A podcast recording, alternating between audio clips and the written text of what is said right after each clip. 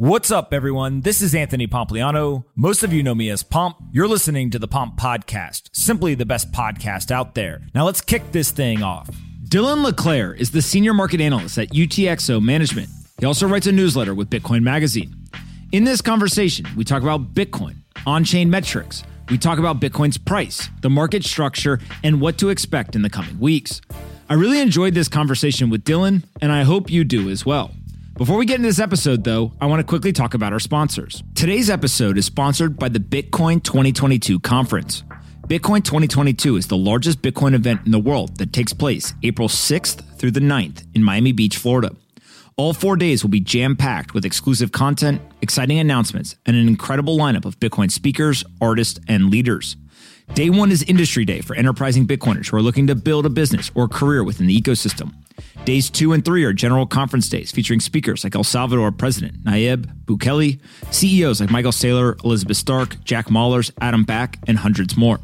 The conference caps off on the fourth day with the world's first and largest Bitcoin music festival, Sound Money Fest, headlined by rapper and fellow Bitcoiner Logic, featuring artists K Flay, Mo, Royal, and The Serpent, Apashe, Asadi, and more.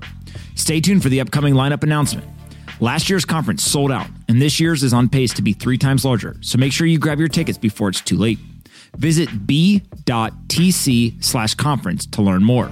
Again, that's b.tc slash conference to learn more. Ticket prices increase on January 14th. Use promo code POMP for 10% off, and I will see you in Miami. Today's episode is brought to you by Fundrise. You all know I believe that the best investors both understand and seek out extreme asymmetry. Fundrise is here to help you do just that. It's the largest direct to investor real estate investment platform out there, giving you the opportunity to achieve upside of an asset class previously reserved for institutions and high net worth individuals. That's right. Fundrise is making high end private market real estate investing accessible to everyone via an easy to use automated platform. Its 1 million users already know that the investment with Fundrise is capable of producing strong appreciation returns and income generation while helping to stabilize a diversified portfolio. That's more important now than ever in our inflationary environment. See for yourself how over 190,000 other investors have built a better portfolio with private real estate. It takes just a few minutes to get started with as little as $10. Go to fundrise.com slash pomp today, and for a limited time, you'll get $10 when you place your first investment. Again, that's fundrise.com slash pomp. Go check it out, and when you make your first investment, they'll give you $10 on top of it. fundrise.com slash pomp. Today's episode is brought to you by Brave. Brave Wallet is the first secure crypto wallet built natively in a Web3 crypto browser. What's Web3? Web3 is freedom from big tech and Wall Street, more control, and better privacy. But there's a weak point in Web3, your crypto wallet. Most wallets are browser extensions, a Web2 technology. That means the same old risks app spoofing, phishing scams, and theft. Brave Wallet is different. Brave Wallet is the first secure wallet built natively in a Web3 crypto browser. No extension required. With Brave Wallet, you can buy, store, send, and swap assets, manage NFTs, even connect other wallets and dApps, all from the security of the best privacy browser on the market. Whether you're new to crypto or a seasoned pro, it's time to ditch those risky extensions. It's time to switch to Brave Wallet. Download Brave at brave.com slash pomp and click the wallet icon to get started. Again, go download Brave at brave.com slash pomp and click the wallet icon to get started. All right, let's get in this episode. I hope you guys enjoyed this one. Anthony Pompliano runs Pomp Investments. All views of him and the guests on his podcast are solely their opinions and do not reflect the opinions of Pomp Investments. You should not treat any opinion expressed by Pomp or his guests as a specific inducement to make a particular investment or follow a particular strategy, but only as an expression of his personal opinion. This podcast is for informational purposes only. All right, let's get into Bitcoin. Obviously, Bitcoin went down a lot uh, start the year, uh, December and January, uh, pretty big price drawdowns. But now Bitcoin has come back. It didn't die, didn't go to zero. All the bears are wrong. They're stunned in disbelief. Uh, let's start with uh, just price weighted by hourly uh, perps funding rate. Obviously, we, uh, last week and the week before, you were talking a lot about the funding rates and, and kind of waiting for negative funding. What, what are you seeing now? What's this telling us? Yeah, so I mean, we got it. Uh, you know, we talk about derivatives a lot here, um, and and really we like this graphic a lot to show kind of uh, the bearishness or bullishness in the derivative market. So uh, when there's negative funding, essentially what that means is that derivative bets you have longs paying shorts, or I'm sorry, shorts paying longs. Uh, when okay, let me spit it out here. Uh, when when this line is red, what you have is is longs are being paid by shorts. So uh, when you see kind of a, a, short squeeze in Bitcoin when Bitcoin's going vertical, oftentimes what's happening is in derivative markets you have uh, shorts that are being forced uh, forced to become buyers, or they're actually being liquidated, margin called in, in the legacy system. That's what it's called. And so uh, you have kind of that organic spot price, but oftentimes when you see these volatile moves uh, at tops and at bottoms, oftentimes it's, it's really the derivative markets that's that's driving the price action, uh, and there's these forced unwinds that are happening. So we we kept talking about. Will talks about it a lot. Uh, when we're going to get a regime of like negative funding, what that means is that you're, you're getting times where your shorts are paying longs to enter a position. They're paying longs to sit in a derivative long position. And so we saw that. We saw that at the bottom, and we saw as price was going up, funding was staying negative. So so what that means was that that perpetual swap price was under the, the spot market price. So whether it's on Binance or FTX perpetual swap or BitMEX, it was under, say, the price of Bitcoin on Coinbase. It was under a spot Bitcoin market price. And so that you can think of like I like this analogy a lot. When funding is negative, when when you see that positioning under the spot price, it's like a beach ball underwater. And so uh, it wasn't as significant as say March of 2020 or even this summer, but this kind of recent squeeze we've got, this, you know, we've almost kind kind of vertical to 44,000 or, or around there. Um, it's because of you know the derivative bets that have started to really unwind, and so uh, you know that's what happens when when bears get uh, too bearish at the bottom. Got it. And so if we look at the supply held by whales, that seems to uh, be significantly changing, and they just seem to be gobbling up Bitcoin right now, holding as much of it as they possibly can. Yeah, so we have here uh, we have uh, basically the 30 day uh, percentage change of whales and retail, and so uh, with the blue pattern is uh, the blue color is when both of these cohorts are accumulating, and so you can kind of see like you can think of whales as like the smart money, and, and maybe they're not so smart just as much as they they really can uh, you know change the market structure just with how much capital they have. Um, so when you see both retail and whales accumulating, uh, it's usually you know somewhat of a bottom or like it's a it's a pretty good time to buy. And so recently we see we saw retail was continued to buy the entire drawdown. Whales were actually distributing, and, and recently that flipped. So both whales and retail are, are big buyers here, and we've seen that over the last month or so. And so uh, I think that's a trend that's that's pretty good to see, and, and we'll see if it continues into the future.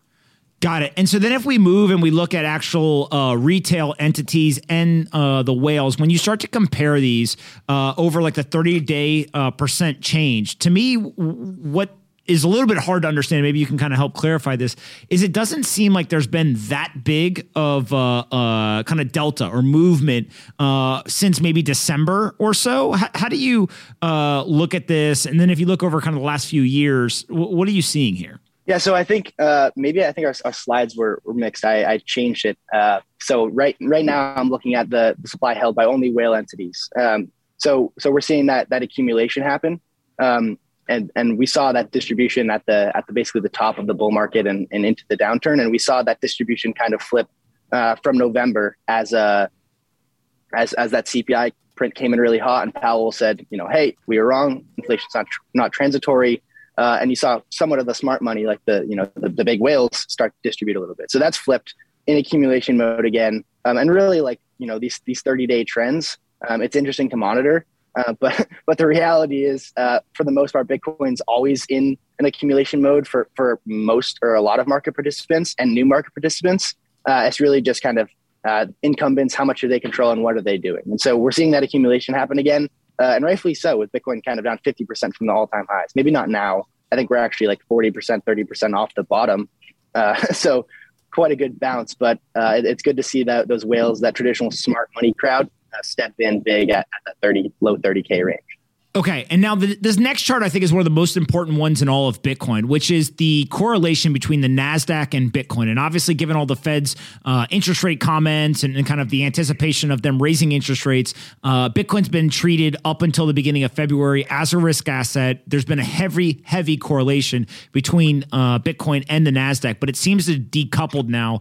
What does this mean, and, and what are you seeing here? Yeah, so that rolling four week correlation at 600, 672 hour here uh, this is NASDAQ futures and Bitcoin. Uh, it got as high as like 0.94. Right now it's at 0.89. But if you're just looking at the chart, Bitcoin has a, you know quite a big pop.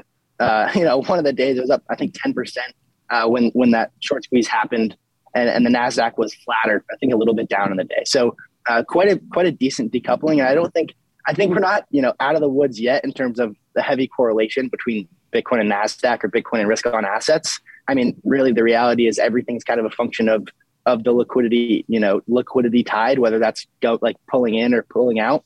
Um, and so, I think really what you're seeing here is Bitcoin often decouples or bottoms first, um, or even like uh, forms a top first, right? If you're thinking about what happened in November, because of kind of the the free market nature of Bitcoin and also the derivative market. It's the wild wild west, uh, but that's the beauty of it. So uh, Bitcoin bottoms, Bitcoin decouples because there's these derivative dislocations that uh, you know resolve in, in big volatility moves to the upside or downside. And so recently, everyone got over bearish. Macro sellers, I think, basically it looked like they sold all of their coins, or for the most part, they just they didn't have any more coins to sell. And those crypto natives, those Bitcoin natives, stepped in and, and happily accumulated, and and a short squeeze ensued. And so that's why we saw that recent decoupling. And so, you know, we're going to monitor this relationship over the coming weeks, over the coming months, quarters, years.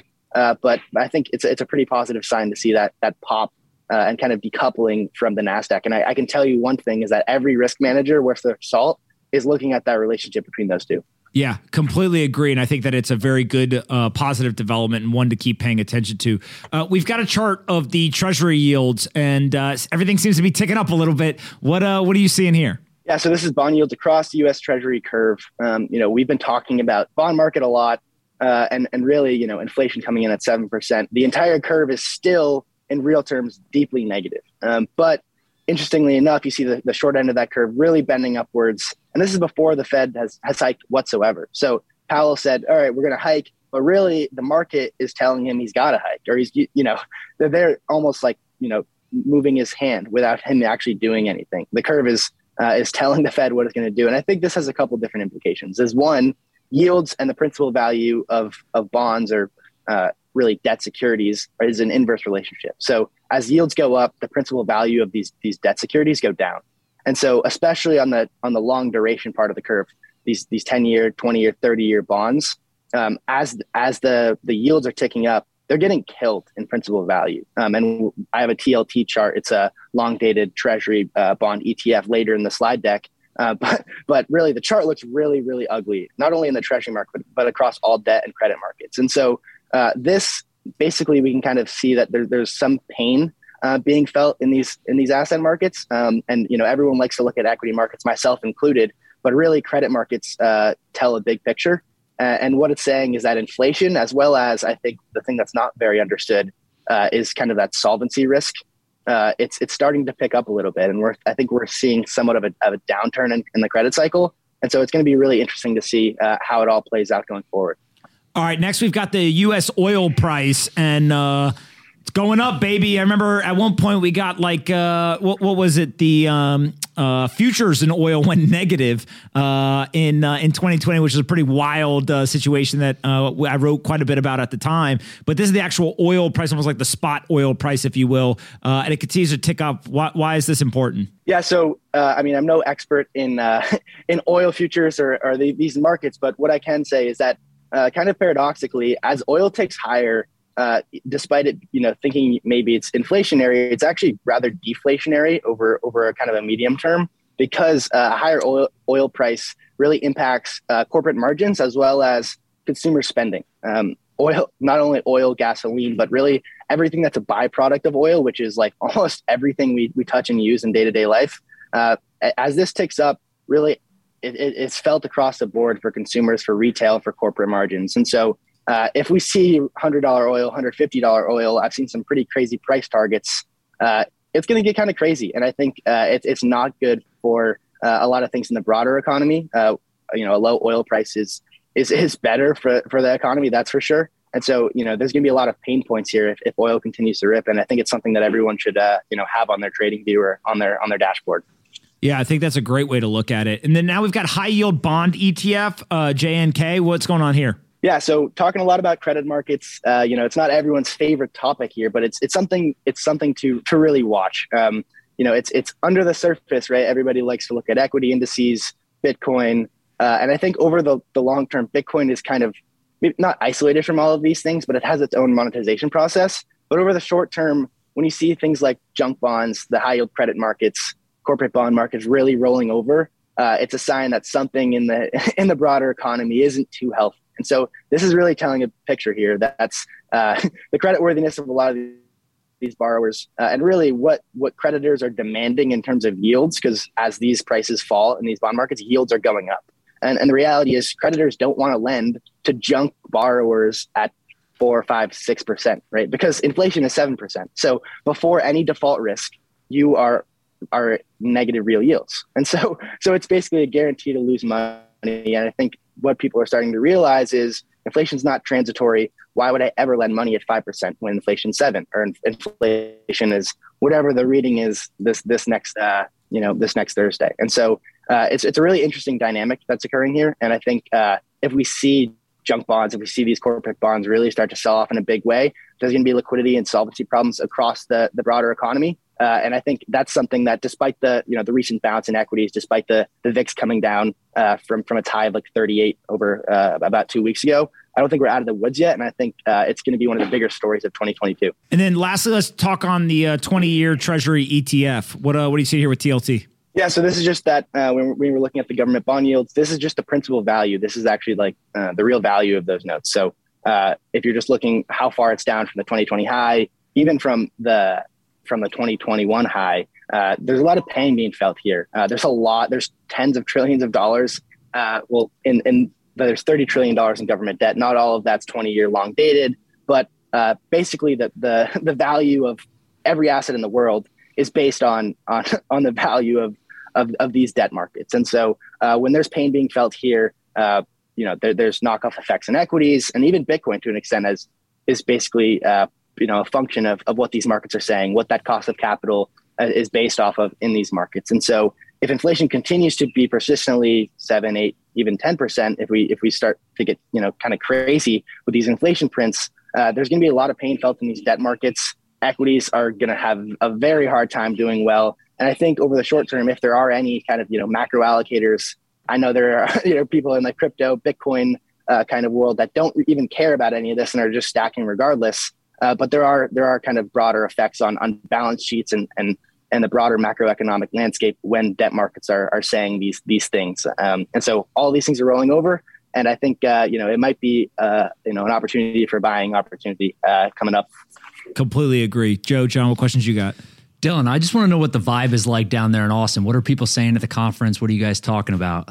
Yeah, I mean, a lot of big mining companies here. Uh, Riot, I mean, just across the board, a lot of publicly traded miners. So having really cool conversations. I can't lie, a lot of it goes over my head.